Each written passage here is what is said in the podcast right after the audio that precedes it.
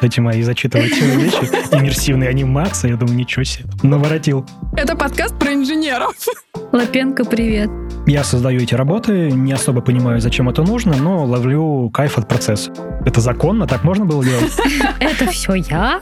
Как я из маркетолога или там из безработного, или там с человека без образования, я стал художником. Это что, искусство? Да, Я да. в детстве лучше рисовал. Нет таких вещей, как вдохновение. Мне очень нравится, как ты это называешь фристайлом. У самурая нету цели, у него есть И только, только путь. путь. Если с какой-то эстетической точки зрения мы сможем как-то жизнь вокруг нас улучшить, то это будет круто.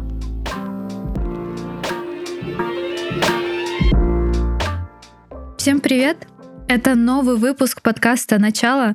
А, «Начало» — это подкаст о психологии жизни, и сегодня с вами снова на связи Маша, Лена и наш гость, которого мы э, представим чуть позже. А, Начнем с, со своего представления.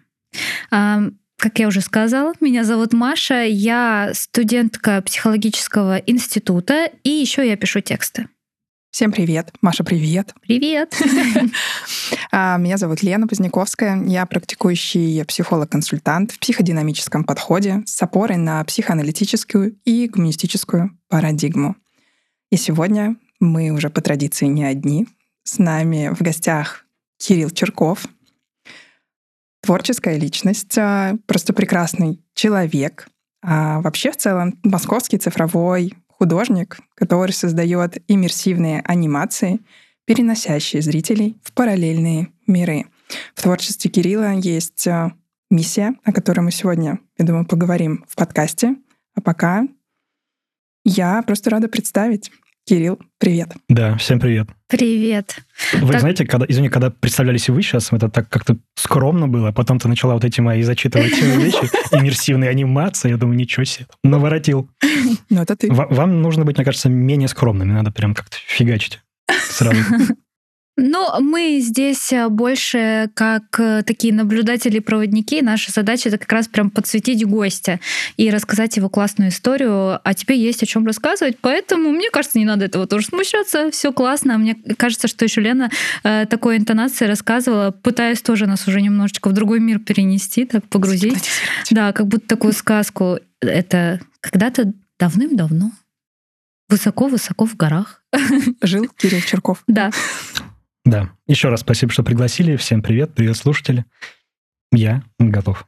Супер. А, Ну что, мы начнем, Да, наверное, давай. с самого начала. Мгм. Нам супер интересно узнать твою историю, как э, ты стал цифровым художником, с чего начинался твой путь, э, всегда ли ты был художником, или ты из какой-то другой профессии пришел э, к этому призванию, к этой работе, потому что обычно у нас в гостях люди которые начинали с какой-то противоположной стороны. Кто-то из инженеров переходил э, в авторы песен, э, кто-то в фотографов. Как это было у тебя? Да, ты знаешь, я на самом деле тоже инженер. Это подкаст про инженеров. Лапенко, привет. про неудачливых инженеров, получается, с одной стороны, но с другой стороны, преуспевших в чем-то другом. А, Действительно, цифровым художником я стал совершенно недавно. Мне сейчас 35, а гордо называю себя цифровым художником, я стал где-то в 33. И про эту трансформацию, про свой путь я люблю рассказывать. Мне кажется, что кого-то он может э, вдохновить, ну хотя бы чуть-чуть мотивировать. И это важно, особенно сейчас в текущее время.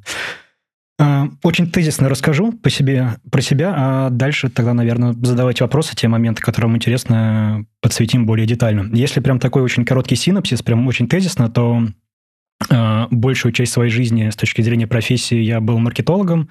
На 10 лет я был маркетологом, работая в крупных и в средних, в небольших таких камерных рекламных агентствах. Такой маркетолог старой закалки. Не как там сейчас модно, там чисто digital-маркетинг, покупать трафик, а вот именно э, специалистом 360, работая с брендами разных э, товарных категорий, от э, банков до мобильных операторов, там, до букмекеров, э, создавая и делая проекты в разных каналах коммуникации, и в онлайне, и в офлайне. Короче, в общем, было много всего. И я был маркетологом, я ушел, уволился в никуда. Э, Это где-то было прям перед ковидом, год 20-19 каким занимался своими проектами. Э, В том числе с ребятами мы пробовали в 2021 году запускать стартап, год с ним занимались. Это, опять же, было ковидное время непростое. Дошли с этим стартапом до стадии MVP. Это когда у тебя есть уже продукт, который ты можешь показать. В целом были хорошие результаты, но мы были не совсем опытные в этой сфере. Это был наш первый проект. Причем мы его хотели делать еще на свои инвестиции, сами в него вкладывали. Ну, и так по факту получилось, что просто по факту мы его в итоге поставили на паузу, и он э, дальше никуда не пошел. И в 2021 году, где-то примерно, э, я был в том состоянии, что у меня нету какой-то основной профессии, я не знаю, что мне дальше делать, я не понимаю, я сижу дома и такой, ну, окей, вот и, и что, и тем, чем мне теперь заняться? за несколько там, месяцев до этого, как раз на финальной стадии стартапа, э, мне нужно было для него сделать небольшой коротенький ролик. А поскольку финансирование было наше личное, я подумал, ну, может быть, там хватит там тратить деньги, я попробую как сам ролик сделать, там, разберусь. Была там простая 3D-анимация. Я скачал бесплатный софт, он называется Blender, он доступен каждому, его можно скачать. Посмотрел туториал и сделал простенький ролик, заставку, анимацию, там как логотип крутится, появляется. А, и я так воодушевился, мне это так понравилось, и я подумал, ого, класс, вот этим было бы интересно позаниматься, но я тогда об этом всерьез не думал. Я думаю, у каждого из нас много разных каких-то увлечений, профессий, которые ты думаешь, ну, может быть, вот в параллельной жизни, вот, может быть, я об этом позанимался. Но э, объективно делать это сейчас нету там сил, возможностей, денег, ресурсов других.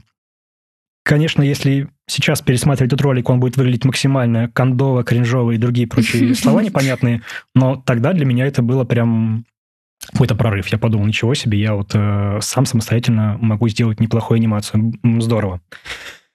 Э, так вот, стартап никуда не пошел, я сижу дома, не знаю, чем заниматься. Я подумал, ну ладно, чтобы как-то, может быть, э, э, ну даже чем-то себя занять, я попробую дальше поразвиваться, поделать э, анимации, попробую поразвиваться в цифровом искусстве. Хотя к тому моменту я даже вообще не, не думал такими терминами, я не знал, что такое цифровое искусство, вообще что это такое. Для меня это было так просто, ну, поделать 3D-ролики. И настолько это меня зажгло, что я в буквальном смысле просыпался в 5-6 утра с мыслями быстрее побежать к компу, э, быстрее начать создавать э, проекты, создавать произведения. Причем у меня тогда не было никакого оборудования, у меня был э, MacBook Pro, а MacBook не подходят для, ну, в целом, в большей степени не подходят для создания таких сложных цифровых анимаций, поэтому это были определенные страдания. Но, тем не менее, я каждый раз э, с горящими глазами просыпался и бежал к компу, и в течение всего дня просто сидел и делал для себя работы. Э, не было никакого плана, не было никакого коммерческого плана, не было никакой там прямо сказать, такой большой мотивации. Вот мне просто нравился процесс. Я себя поймал на том, что мне давно, прям уже много лет, не было такого, что я э, просыпаюсь и хочу что-то делать. Это такое забытое из детства чувство, когда ты там, не знаю, с друзьями на даче просыпаешься, ты знаешь, что весь день сегодня будешь там бегать, гулять, что-то еще делать. Э, и я вот за этим ощущением пошел, и какое-то время ну, прям несколько месяцев я для себя создавал просто в копилку, в стол произведения, даже никуда их особо не выкладывая. А, мой день строился так, что я на YouTube смотрю туториалы, я не проходил никакие курсы, у меня, а, отматывая назад, нет никакого вообще а, образования художественного. Все бесплатно по YouTube смотрел, создавал, и у меня так потихонечку набивалась рука, и получались хорошие работы.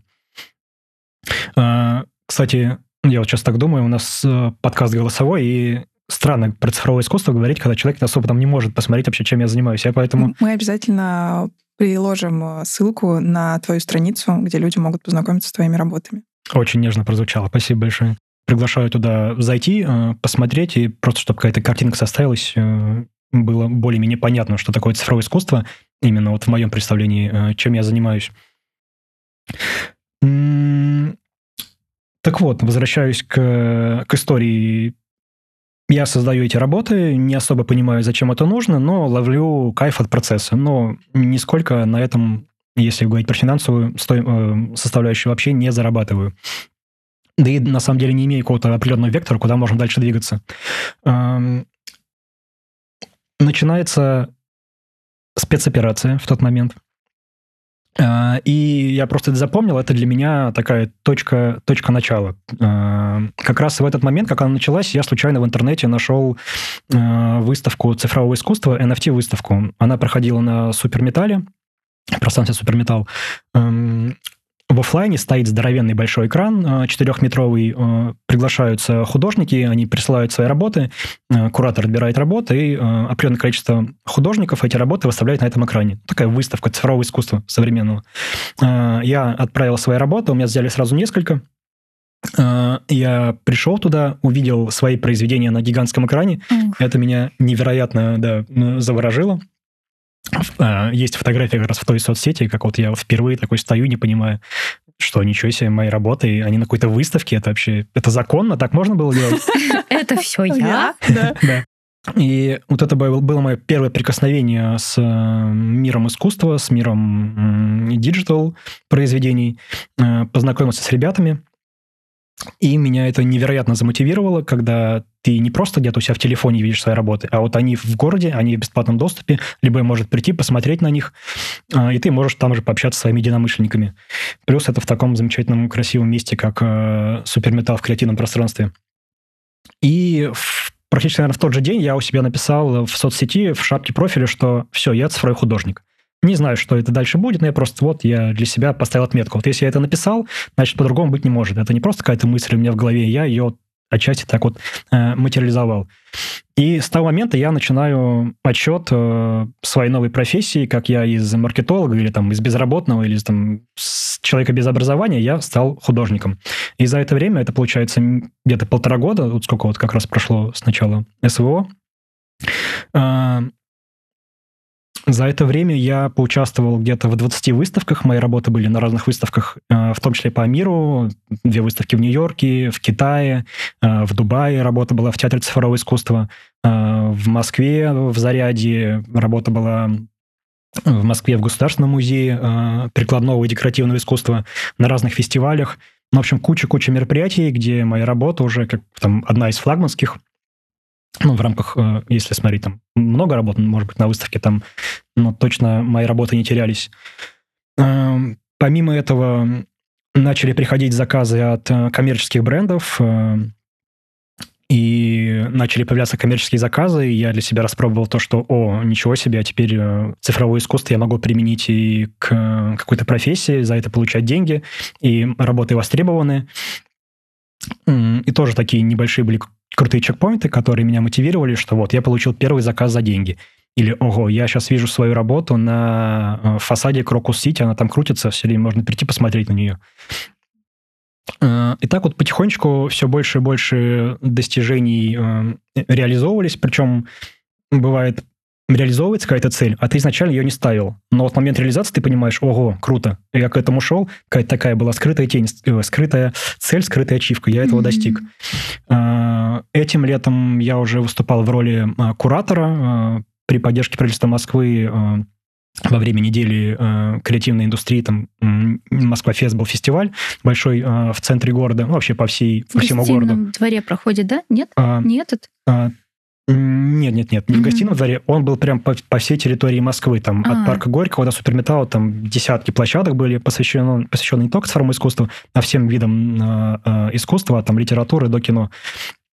Э, и вот я был куратором выставки, павильон был построен э, на Пушкинской площади совершенно бесплатно. Любой житель города, там, 12 лет мог прийти и посмотреть на работы современных художников. Я эти работы отбирал, э, по всей России проводился большой конкурс задавал лейтмотив выставки, ну, вот такая вот работа уже кураторская. И опять же, я вот когда это все э, делал, я думал, ничего себе, я вот там два года назад, не знаю, впервые там программу открыл, а теперь я куратор выставки цифрового искусства в центре города. Я тебя слушаю, и это все звучит как э, потрясающая история для книги, история жизни, история становления какого-то внутреннего своего успеха, обретения себя, обретения своей новой профессии. Но наверняка в этой истории все было не так э, гладко. Ты вот э, несколько минут назад оговорился и сказал не цель, а тень. И тут, и тут я подумала, что она заглянула к нам. Были ли какие-то моменты, которые ты бы мог назвать э, переходными, кризисными, с которыми тебе пришлось столкнуться в этом пути? С того момента, как я в соцсети написал, что я цифровой художник, не было ни разу такого момента. Но до этого была, да, определенная яма, потому что раньше как-то всегда было логично строила жизнь, у тебя есть работа, ты там ездишь в отпуск, ты в целом понимаешь, что происходит. Потом началась вот эта там яма, когда я просто не знал, чем заниматься. Вот mm-hmm. я, ну, просто я не понимал, что я хочу делать. Я думаю, наверное, среди наших слушателей тоже много таких людей, которые хотели бы что-то изменить, у них начинает формироваться запрос, но они не знают, как это найти, они ну, не понимают, да, как, как себя применить. И тогда действительно, ну вот вон там э, была яма, и с тех пор вот э, благодаря искусству или вместе с искусством я вот прохожу трансформацию, я чувствую вот насколько я сам изменяюсь, э, насколько я в том числе благодаря искусству этому пути как-то себя изучаю, начинаю там как-то понимать. У меня есть такая метафора, вот раньше, что я... У тебя есть тело, ты понимаешь, какие есть органы, и ты понимаешь, что, что за что отвечает. Вот э, вспоминая себя прошлого, у меня, считай, не было тела. То есть я не понимал, там, что у меня есть ноги, и они нужно ходить, что с ними могут быть какие-то проблемы, что у них есть плюсы и минусы, что их нужно применять. И сейчас потихонечку, вот проходя эту трансформацию, изучая себя, э, работая в искусстве, я вот так вот наношу вот это тело, все эти органы на свою карту жизни. Класс. Как будто ты их осознаешь впервые в жизни, по-настоящему осознаешь себя, свои возможности и что бы ты хотел делать на самом деле, и сколько еще у тебя внутри вот каких-то таких э, желаний и целей. Я знаю, что хотела спросить про вот этот переход, момент перехода, когда это, ну, ты сказал о том, что впоследствии там это переросло в сотрудничество с брендами. Да. Я вот как раз хотела спросить, а как это вот, вот это вот, ну, вряд ли это конкретная точка, наверное, это несколько таких э, шагов. Но вот просто интересно, как из, для себя это стало твоей работой. Изначально, действительно, ты создаешь работы, ну, очень, если вообще даже базово подходить, э, я люблю рассказывать э, про цифровое искусство, разделяя на две э, половины, что у тебя есть некоммерческие работы, которые ты как вот художник вот просто создаешь для себя. Э, и причем, когда мы говорим про цифровые работы, это зачастую там не день, не два, а ты можешь там две недели, три недели делать одну работу. А, это достаточно долгий процесс. У всех по-разному, у меня это долгий процесс. А, потому что зачастую, садясь за произведение, ты не знаешь, что это в итоге будет. Ты начинаешь фристайлить, пробовать что-то. Плюс невероятное количество технических ограничений, которые есть. Ну, нужно быть прям ну, определенно технически подкованным, а, чтобы делать 3D-работы цифровые. Ты знаешь, переход, он действительно очень плавный. У тебя просто в портфолио появляется большое количество работ, которые некоммерческие, mm-hmm. или каких-то концептов где-то придумываешь. А вот а что было бы, если бы э, Nike заколабились с Disney и выпустили кроссовок для Золушки. У меня просто такая работа есть, я вот просто фантазировал. У тебя э, получается в твоем портфолио в соцсети большой пул работ, там уже видно качество твоей, твоей работы, у тебя появляется большое количество контактов, твои знакомые из каких-то студий, брендов, и рано или поздно к тебе кто-то обратится с коммерческим предложением сделать какой-то проект. Вот. Для начинающих художников это часто работа не напрямую с брендами, а работа через посредников, через каких-то агентства, через студии, через кураторов. Вот э, это первый путь. Ну а потом, ну и на самом деле, я думаю, немногие художники в силу какой-то там застенчивости или каких-то может быть, непрокачанных коммуникационных навыков, ну или боязни, они сами никогда не будут выходить на большие бренды, какой-то искать работу, будут бояться там документооборота, каких-то сопутствующих вещей. А поскольку я 10 лет работал маркетологом, мне это, наоборот, нравится, и меня отчасти какие-то такие вот вещи могут драйвить, и я а, бегу шашкой на голову на такие проекты. Но сначала это работа вот с агентствами, со студиями, а, оттуда приходят коммерческие проекты. А потом потихонечку, как э, какие-то пазлинки, все подтягивается, все больше людей к тебе обращается, а, появляются другие сторонние там а, бренды, студии, у тебя уже появляются напрямую проекты, появляются проекты не чисто коммерческие для брендов, но коммерческие в каком-то другом направлении, там можно быть куратором какой-то выставки тоже, коммерческие работы проводить. Я тут недавно для себя сел, для одного своего проекта, э, начал выписывать, какие вообще способы заработка mm-hmm. цифровому художнику. Я их насчитал 20. Ого! Это без очевидного способа идти в какую-то студию и где-то работать постоянно именно на профессии. Mm-hmm. Это вот 20 путей, которые ты можешь комбинировать и вообще выбирать для себя, что тебе интересно. Если вы хотите узнать 20 э, способов от Кирилла, так и хочется сделать эту вставку. Подписывайтесь на его социальные сети. На самом деле вы шутите, но я... Не, я не шучу, я, я на самом деле серьезно... На сам...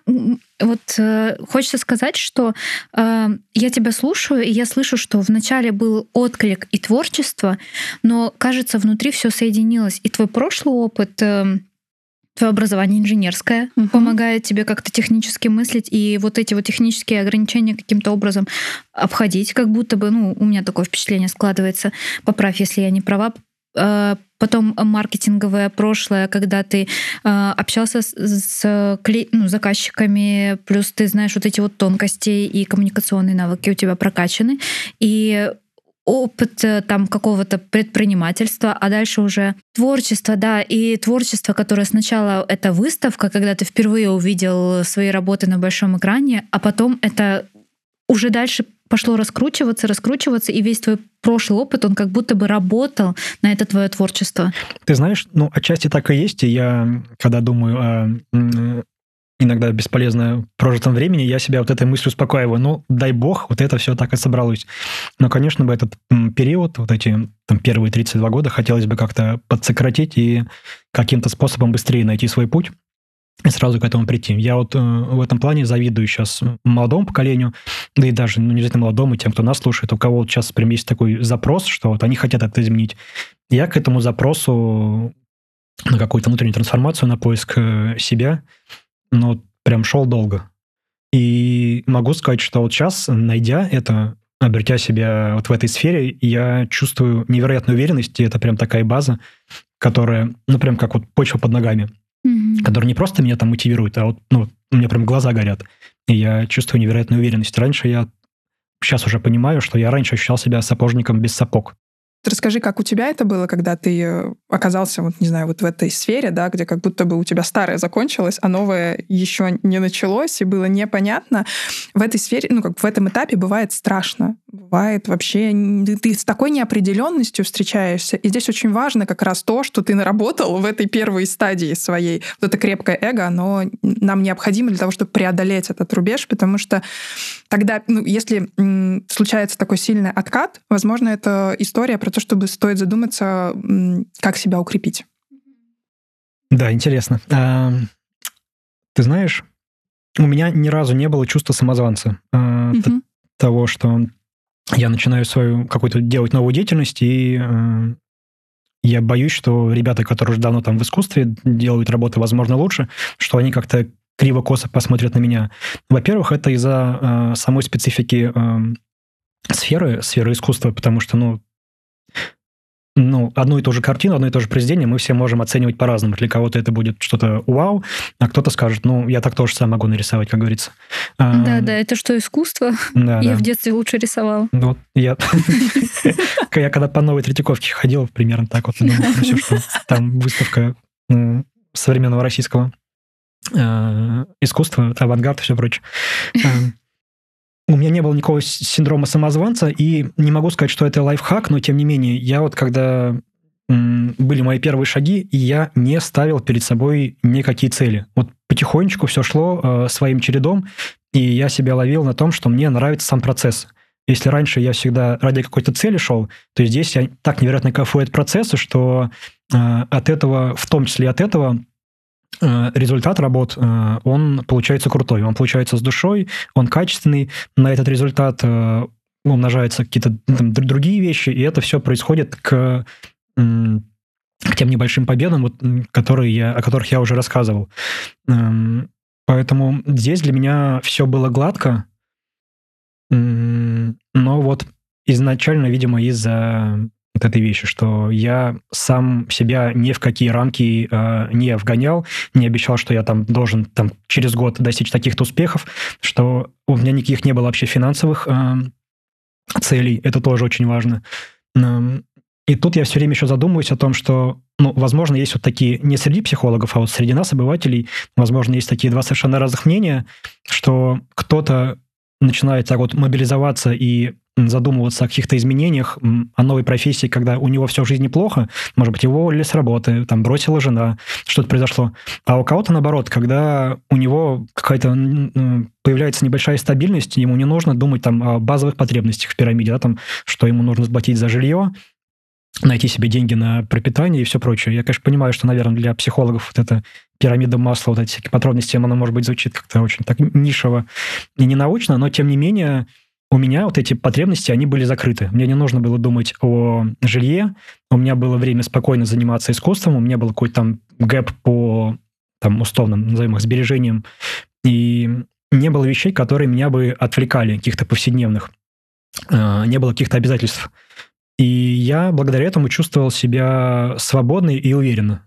И не отвлекаясь на это, просто вот эти победы и успехи начали потихонечку приходить. Ну вот, мне кажется, ты прекрасное олицетворение как раз а, а, эффективно прошедшей второй фазы вот этого второго mm-hmm. этапа, что ты смог а, себя условно заземлить, да, то есть у тебя были эти опоры, ты смог... Мог... Обнулиться, как это модно говорить. Да, ну, условно, ну, там, обнулиться, да, где-то так, но ты смог в с опорой на себя пойти дальше и посмотреть, а что же тут еще про меня есть. Я вроде бы закрыл первую эту стадию, я повзрослела, потому что ты рассказываешь о том, как ты встречался с этим, как, звучит очень по-взрослому, потому что нет вот этих каких-то идеалистических ожиданий, нарциссических ожиданий. Все очень взвешено, что это такой, типа, я иду и пробую, мне интересно, потому что я почувствовал, ну, здесь я сейчас фантазирую, как мне показалось, когда я тебя слушала, что я попробовал, во мне что-то ёкнуло, я почувствовал, что какой-то огонечек то ли зажегся, то ли что-то заставило меня иначе ощущать себя в этой жизни и жизнь эту вокруг, и я пошел за этим. И у меня была возможность э, пойти за этим, потому что там мой первый этап э, я прошел достаточно хорошо. Угу. Все так. Да, и вот э, сейчас, когда это начинает уже приобретать такие больш... ну, масштабы, когда есть сотрудничество с брендами, когда есть какая-то коммерция, получается ли у тебя сохранять в этом то творчество и тот огонек, который зажегся тогда, когда ты только впервые начал? Это очень хороший вопрос. Это у меня основная такая проблема, дилемма. Все время Потихонечку мотивация спадает, конечно, даже вот э, просто в процессе производства, даже если это не коммерческая работа, создаешь произведение, у тебя мотивация теряется, я все время ищу какие-то новые способы, как вот подбросить дровишек, чтобы такого нового сделать. Летом, когда вот э, была студия на Суперметале, это была одна из мотиваций. Я такой, окей, я не могу уже больше работать из дома, а у большинства художников, которые работают э, удаленно, для них их студия — это дом. Mm-hmm. Они работают оттуда. Мне хотелось как-то зонировать, разделить, сепарировать э, работу от личной жизни. Я подумал, ага, окей, если я буду работать из офиса, я буду прям перестраиваться. Приезжая в это пространство, я буду настроен на рабочий лад. Я там не после двух часов работы не прилягу посмотреть э, ютубчик. Mm-hmm. И действительно, на там, каком-то коротком этапе это работает. И вот все время такие вещи я стараюсь находить и придумывать, как лишь по-лишнему себя мотивировать. Плюс, наверное, из-за того, что у меня такой м, тип личности, что я не фокусируюсь в чем-то одном, а люблю разные проекты, люблю что-то все время новое, я все время стараюсь что-то такое новое искать. И вот это э, упражнение с 20 способами заработка, это оно в том числе э, для того, чтобы, опять же, нарисовали себе какую-то карту, куда можно пойти еще с цифровым искусством, с чем его можно объединить с предпринимательством, с инфобизнесом, с какими-то там, не знаю, отдельно образовательными историями, больше уйти в коммерцию. И я вот все время такие способы ищу. И, опять же, стараюсь надолго не рассматривать. Я сейчас живу по триместрам. Как-то вот так получилось, что летом это был такой триместр, такой квартал, три месяца, когда я работаю, творю э, в студии. Сейчас у меня три месяца осени, когда я сфокусирован на коммерческих проектах. Потом у меня будет три месяца, когда я буду э, работать из Бангкока, жить э, зимой. Потом начинаются новые три месяца и так далее. Э, вот я такими сейчас путями иду, э, и я не знаю, ответил я вообще вопрос? Мне кажется, ответил, да. Что э, мне даже добавить нечего. Да, ты ответил. Спасибо большое. Слушай, а можно э, так сказать, что я тоже пока тебя слушала, подумала о дисциплине еще. Вот ты рассказывала про то, что ты по пошел работать э, на суперметалл mm-hmm. и выбрал для себя этот путь, чтобы там на три часа не отвлекаться, там ютубчик посмотреть. Mm-hmm. Как тебе кажется, в, в творческой работе особенно, насколько важна дисциплина? Супер важна, невероятно важна, потому что по факту я понял, что нет таких вещей, как вдохновение. И когда вот мы, может быть, просто представляем художника, который там сидит, ему приходит какая-то идея, он э, озаряется, потом идет, пишет картину свою. Но по факту нет. Э, это супер работа, и ты должен прям садиться за компьютер, начинать фристайлить в программах, э, создавать что-то, э, просматривать кучу референсов, сохраненных на Пинтересте, прям ну, вот сидеть и думать. И только тогда у тебя, к тебе будет приходить озарение, к тебе будут приходить какие-то идеи. Ну, просто так, конечно, время от времени тоже что-то залетает, ты это все там бортовой журнал записываешь, но это прям работа. Вот нужно относиться к этому, к счастью или к сожалению, как к работе. Садишься, и потихонечку что-то приходит. Но со временем у вас уже будет действительно много других обязанностей, когда э, коммерческие проекты, какие-то другие э, вещи, где уже ну, действительно нужно себя заставлять. Я, кстати, в этом плане люблю заказы, потому что там все время есть дедлайны жесткие, и ты не пофилонишь. Ты должен вовремя отработать э, люди от тебя ждут проект. Ты с ними, в конце концов, подписал контракт, у тебя есть там какие-то пени за то, что ты не выполнишь его. А когда ты переключаешь на творческие задачи, ты такой, ну, ладно, может быть, сегодня я не доделаю, завтра там Завтра сделаю. Мне очень нравится, как ты это называешь фристайлом, потому что э, я пишу тексты, я об этом сказала в начале, и я понимаю, что, например, у меня тоже э, не работает, что я просто сажусь и такая, о, пришло, откуда-то. То есть очень часто это как раз история про то, что я начинаю просто писать. Вот все, что в голове есть, выгружать, а потом такая, так, вот это можно соединить, вот это, и, и кажется, идут мысли. И очень прикольно, что вообще на самом деле это действительно очень похоже на фристайл, потому что ты разгоняешь сам себя как будто бы в этот момент. Классно.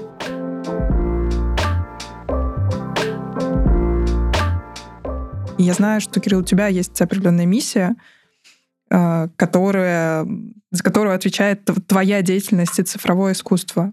Ты знаешь, если так прямо говорить без купюр прямо, то э, когда мы говорим про искусство не просто, что ты для себя какие-то делаешь работы, а ты хочешь достигать в этом каких-то определенных вершин, будь то там узнаваемость, подписчики, деньги, неважно что, у тебя львиная доля твоей работы, она посвящена личному бренду, маркетингу и на продвижении своих работ.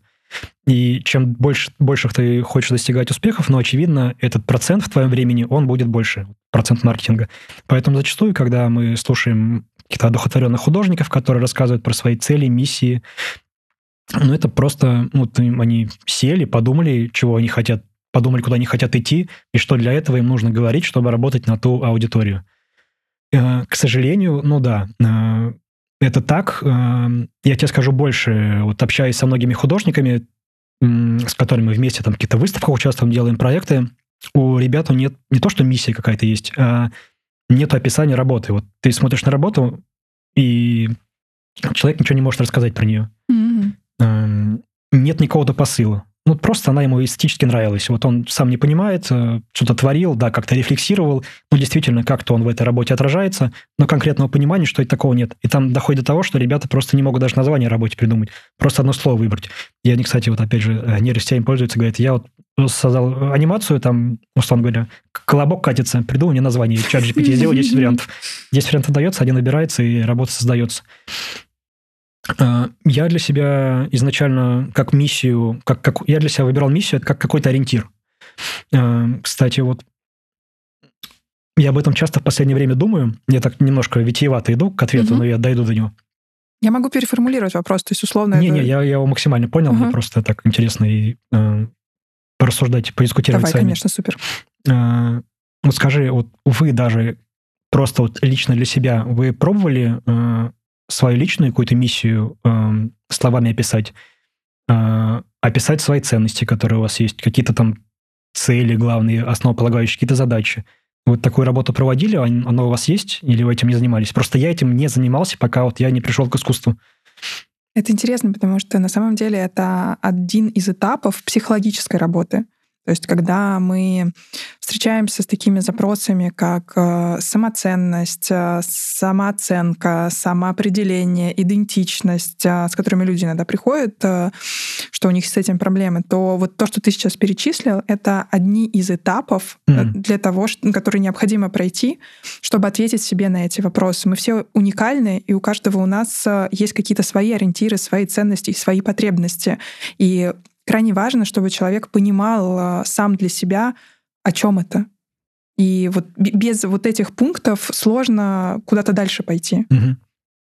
Так что как- как-то так. Ну вот. и в целом, да, хочется, наверное, важно понимать, зачем ты это делаешь. Ну, не, не только о чем, но и зачем. Ну, то есть для чего ты тратишь свое время, чтобы что, как часто говорят в маркетинге и в IT, чтобы что я это делаю. Вот, и поэтому мне кажется, что э, когда мы создавали свой проект в том числе, это было первое, что мы задали друг другу. Мы здесь, чтобы что? Мы вдвоем. Почему? Ну, то есть мы чего хотим-то вообще? Мы куда идем? Потому что, ну, в нашем случае еще особенно мы работаем вдвоем. Это два разных человека, два разных голоса, и было важно, чтобы при этой разности что-то еще было общее. Угу. Я таким же тоже вопросом задавался, чтобы что, чтобы зачем. И когда я про свой личный бренд думаю, я опираюсь не на опыт а построения личного бренда, как, ну, который там можно подчеркнуть, там, не знаю, из YouTube, каких-то коучей mm-hmm. других вещей. Я к своему опыту опираюсь. Я работал там с брендами большими и не очень большими. И поэтому я даже зачастую к себе как к бренду э, отношусь, как именно к бренду компании. И вот я вспоминаю, что раньше, работая маркетологом, я штудировал большое количество э, сайтов, брендбуков э, и других вещей, где бренды рассказывали, вот у нас есть такая-то миссия, вот у нас есть такая-то цель, такая-то идея. Ну, естественно, я тогда это смотрел через призму, ну, понятно, это все как какая-то красивая история, легенда, чтобы там продать свои услуги, продукты. Но потом я понял, что совершенно не так, что э, действительно у больших брендов, компаний могут быть такие моменты кризисные, э, когда будет какая-то дилемма, сложный вопрос, там, как э, поступить в этой ситуации, пожертвовать своей прибылью или сделать красивый там реверанс в пользу нашей аудитории. И вот в такие кризисные моменты они обращаются к тем постулатам, к своей миссии, к ценностям и сравнивают. Если у них там написано для нас важнее всего, там, не знаю, потребитель или экология, они такие, окей, здесь мы потеряем деньги, но пускай мы отработаем по, там, вот, по нашей системе экологии. И я вот также про себя тоже начал подумать. Я должен для себя выстроить такие какие-то ориентиры. Вот на сегодняшний день выписать для себя миссию, выписать для себя ценности и задачи. Начал я с задач, и здесь я слегка фрустрировал, потому что я понял, что у меня нету никакой основной цели, такой прям кардинально главной задачи. Я смотрю на других, и там часто ты слышишь, там, условно говоря, я хочу там миллион долларов, я хочу квартиру в Нью-Йорке, там, чтобы там старость там провести, квартиру у моря, и так далее. Я такой думаю, ну окей, а что ж, я такой человек без цели, почему у меня такого нет? Ну, как так происходит? Начал вспоминать о себе прошлом. Были когда-то какие-то этапы, когда я для себя ставил какие-то задачи. Не то, что задача на какой-то на год, а вот прям что-то глобальное, большое. Я понимаю, такого у меня нет. Я думаю, ну а что, почему у меня такого нет? Может быть, я какой-то там неполноценный, я вот что-то... Ну, почему это? И я потихонечку дошел к тому, вот, э, что ну, вот такая вот аллегория, э, к примеру, вот едешь ты в отпуск, у тебя же нет перед отпуском такой прям задачи «я хочу отдохнуть». Это, ну, это не цель твоя, да, это в целом процесс, чем ты будешь заниматься. А э, в этом отпуске ты для себя каких-то э, планируешь э, небольших целей, там, я хочу там больше знакомиться с людьми, хочу сделать там цифровой детокс, прочитать новые книги, не знаю, гастрономический у меня путь, неважно, какие вещи, но у тебя их много, у тебя много таких задач. И многие такие цели, ты даже понимаешь, что это была какая-то цель, что-то новое, когда ты в процессе просто до нее достигаешь, или там она получается спонтанно, там у тебя роман какой-нибудь появляется в отпуске, ты такой, о, окей, да, вот это то, что мне интересно, я вот это мне тоже важно. И я начал относиться так вот к своей жизни, к своим целям, что как будто это большой отпуск, и мне нужно от каждого из процессов, э, где я участвую, от каждых э, элементов жизни получать удовольствие, находиться в комфорте с собой, самим собой. И пусть у меня будут такие локальные небольшие цели, задачи, которые я буду закрывать. Но то, что у меня нет какой-то там ключевой такой большой, там, не знаю, пусть финансовый миллион долларов, ну и нету, и нету. Я такой человек, мне комфортнее иметь много небольших целей и задач, и их потихонечку решать, и все время придумывать какие-то для себя новые. Знаешь, звучит а, как а, есть такой фильм «Мирный воин». смотрела. Да, он такой философский, наверное, про жизнь, про путь, э, тоже про поиск себя, угу. про преодоление. Что у самурая нету цели, у него есть, есть только, только путь. путь. Примерно так. Я про эту фразу раньше шутил, просто сейчас я понял, что это она реально вот описывает. Да. И про то, что ты говоришь, там есть такая же фраза, что там момент такой, когда он со своим наставником подходит, э, приходит на вершину горы, и его э, как этот человек, студент, у которого он учится, спрашивает, ну вот и что, вот зачем мы сюда пришли? Он такой, а ты помнишь путь, которым мы сюда пришли? Он такой, ну да, я вот тут споткнулся, а вот тут я об этом подумала, а вот тут я увидел траву, а вот тут вот облако было такое, а вот здесь я еще подумала о жизни. И он ему отвечает, что важнее не цель, а путь, mm-hmm. который ты идешь к этому. То, что ты сейчас описал, мне показалось очень созвучно. Да, ну вот для меня это работает так. Для многих других у них, может быть, какие-то, конечно, свои там вещи, но вот как, как, как будто бы... Я точки... сейчас вспомнила. Э, да-да, договори. Я, я быстренько. С точки зрения м, психологии а, есть же очень разные цели. Есть социальные цели, mm-hmm. приемлемые вообще для всех, понятные для всех, как раз миллион долларов, квартира и так далее. А есть цели, я сейчас условно скажу, нашей души. Есть цели э, нашего истинного «я». И они очень многим непонятны, но они иногда глубже и целостнее э, помогают жить эту жизнь, на которой можно опираться. Мне два раза в жизни приходила э, из поля одна и та же история. Один раз на уроке литературы мне рассказала это моя учительница, а второй раз в прошлом году я была на экскурсии в Переделкино. Это городок писателей недалеко, ну, в общем, на окраине Москвы. И а, история такая. А, то ли племянница, то ли внучка известного писателя — Э, пришла на урок литературы, и, значит, э, им задают, дают задание написать сочинение на тему, что хотел сказать автор в своем произведении. Она приходит, значит, а так совпало, что автор это ее дядя, там, допустим, или дедушка, и она говорит, приходит к нему, говорит, дедушка, что ты хотел сказать в этом произведении? Он такой, ща напишем. Они написали огромное сочинение. А, эта девочка сдает э, работу и получает за нее два потому что учительница говорит, нет, он не это хотел сказать в своем произведении. И это вот как раз про то, что очень часто на уроках литературы разбираются, например, какой-то определенный взгляд э, писателя или там поэта, э, который, ну, то есть, что он хотел сказать своим произведением. А сам художник может вкладывать вообще другое. И при том он даже может э, не, не иметь возможность как-то подобрать слова, чтобы описать, что он хотел сказать. Вот он просто... Это вот как то, как раз о чем ты говоришь. Ты что-то чувствуешь, у тебя что-то внутри варится, и ты кажется, что ты это склад, ну, как бы создаешь э, картину, ничего как будто бы туда не вкладывая глобального, но внутри ты что-то все равно вложил. Сто процентов. Ты... Это вот как раз про это. Так да, и есть. И зачастую, когда я создаю произведение, я не то, что не до конца изначально не знаю, что вложить, у меня даже нет какого-то визуального сюжета. Mm-hmm. Но достаточно долго создается работа, то есть это не как э, с традиционной там живописью, где кто-то говорит, я вот там три часа писал работу, я устал так долго, я думаю, ничего себе, но ну, я три недели делаю и не устал вроде. Я устал, да, но как-то больше времени было.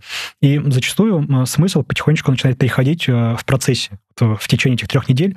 А чаще даже бывает, что уже после создания работы ты начинаешь как-то вот видишь финальное произведение, думаешь, окей, почему вот я это делал, на какую тему я рефлексировал, что я заложил.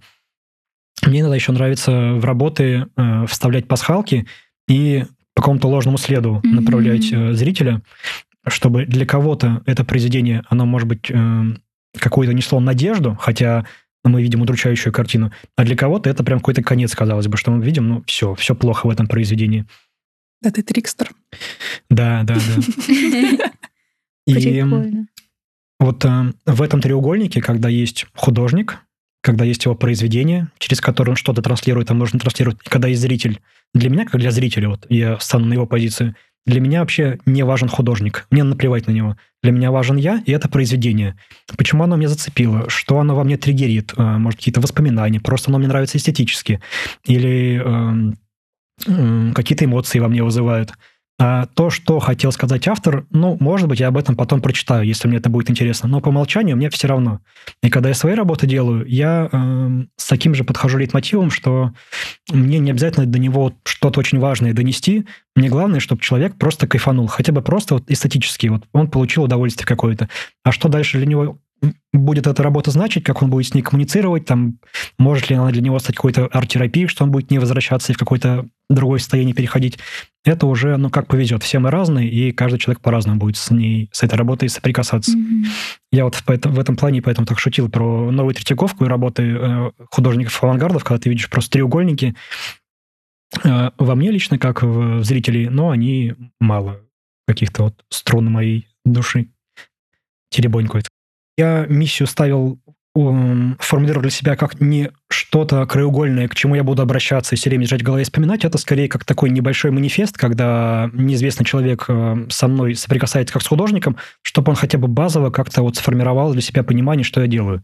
И я для себя обозначил так, что я хочу, чтобы цифровое искусство, оно было не только на экранах мобильных устройств, там, в виде NFT, в виде каких-то заставок, в виде телефонов или там видео на экранах, но чтобы цифровое искусство максимально выходило за экраны мобильных устройств, и оно было интегрировано в нашу жизнь максимально.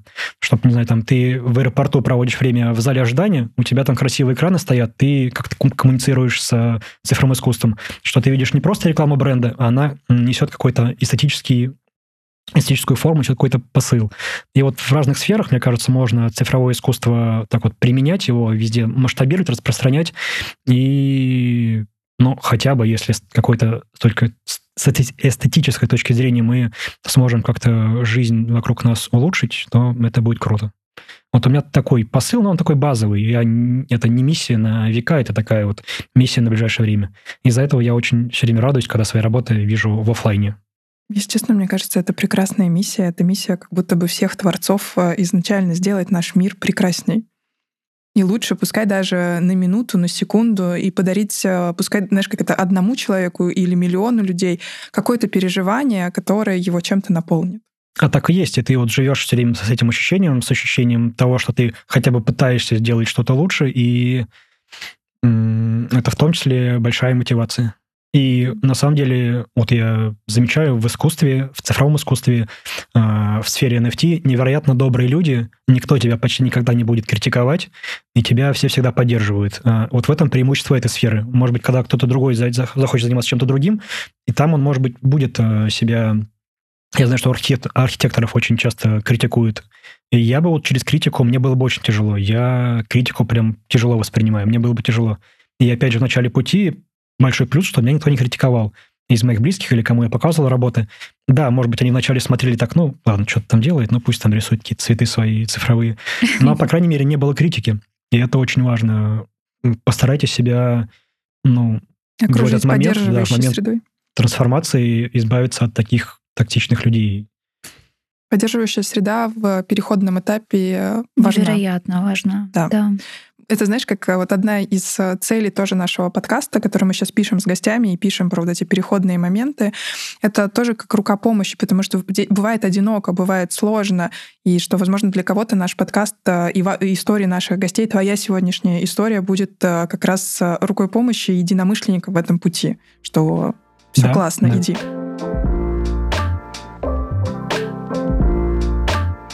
У нас есть рубрика, я зачитываю так. цитату как раз Джеймса Холлиса, и мы просто обсуждаем, э, как тебе откликается, о чем она для тебя. Давай. Для тебя такая цитата. Чтобы проложить свой собственный путь, каждому из нас следует принять куда большую меру ответственности, чем этого хотелось бы.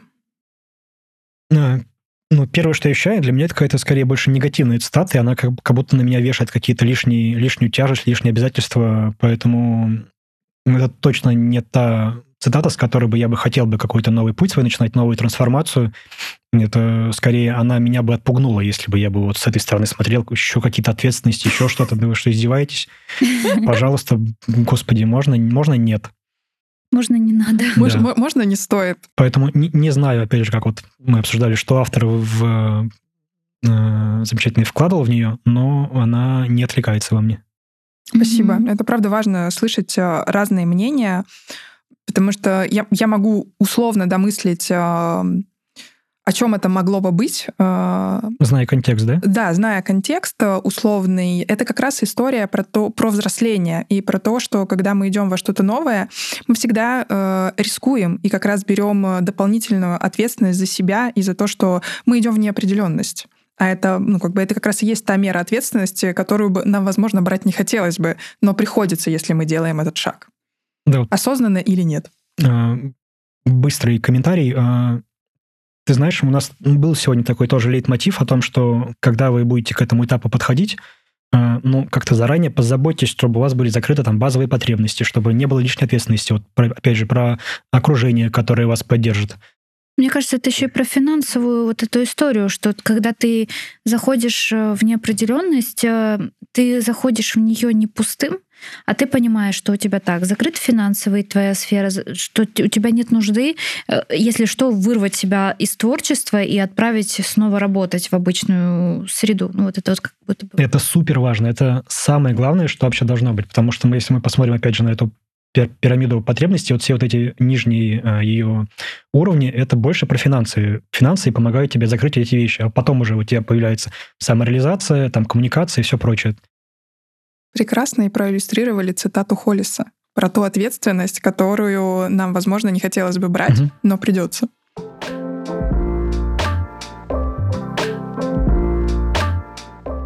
Ну что, переходим к Блицу. Да. А, первый вопрос, э, который хочется с тобой обсудить. Как ты думаешь, каждый ли человек обладает э, способностью к творчеству? Нет. Все? Следующий вопрос. Есть такая условная поговорка, если найти работу по душе, то тебе никогда не придется работать. Что ты думаешь? Да, я тоже о ней часто думаю. Э, знаешь, какой идеальный формат э, э, прийти к тому, чтобы попробовать разделить работу как тот вид деятельности, который тебе приносит деньги, какую-то базу, и от, от того, чем ты творчески занимаешься. Да, это очень какой-то, казалось бы, утопический процесс, но если у вас так получится иметь какие-то э, уровни дохода, каких-то э, какой-то уровень пассивного дохода, и э, он будет вам давать возможность заниматься э, творчеством или какими-то другими вещами, вот, вот этим новым, новым делом, и это дело потом будет приносить какие-то дополнительный доход, вот, вот это самое идеальное. Но если ты изначально думаешь, ага, я вот хочу переключиться на такую сферу, которая должна мне сразу приносить деньги, ну, возможно, просто это тебя будет как-то угнетать, демотивировать, и не факт, что тебе получится реализоваться. Ты просто, опять же, будешь просто все время думать про финансовые цели. Но не факт, что это сработает. Угу. Как будто бы важно разделить ремесло и э, Да, хотя творчество. бы на первом этапе. Угу. Угу. Следующие три вопроса, они взяты из книги.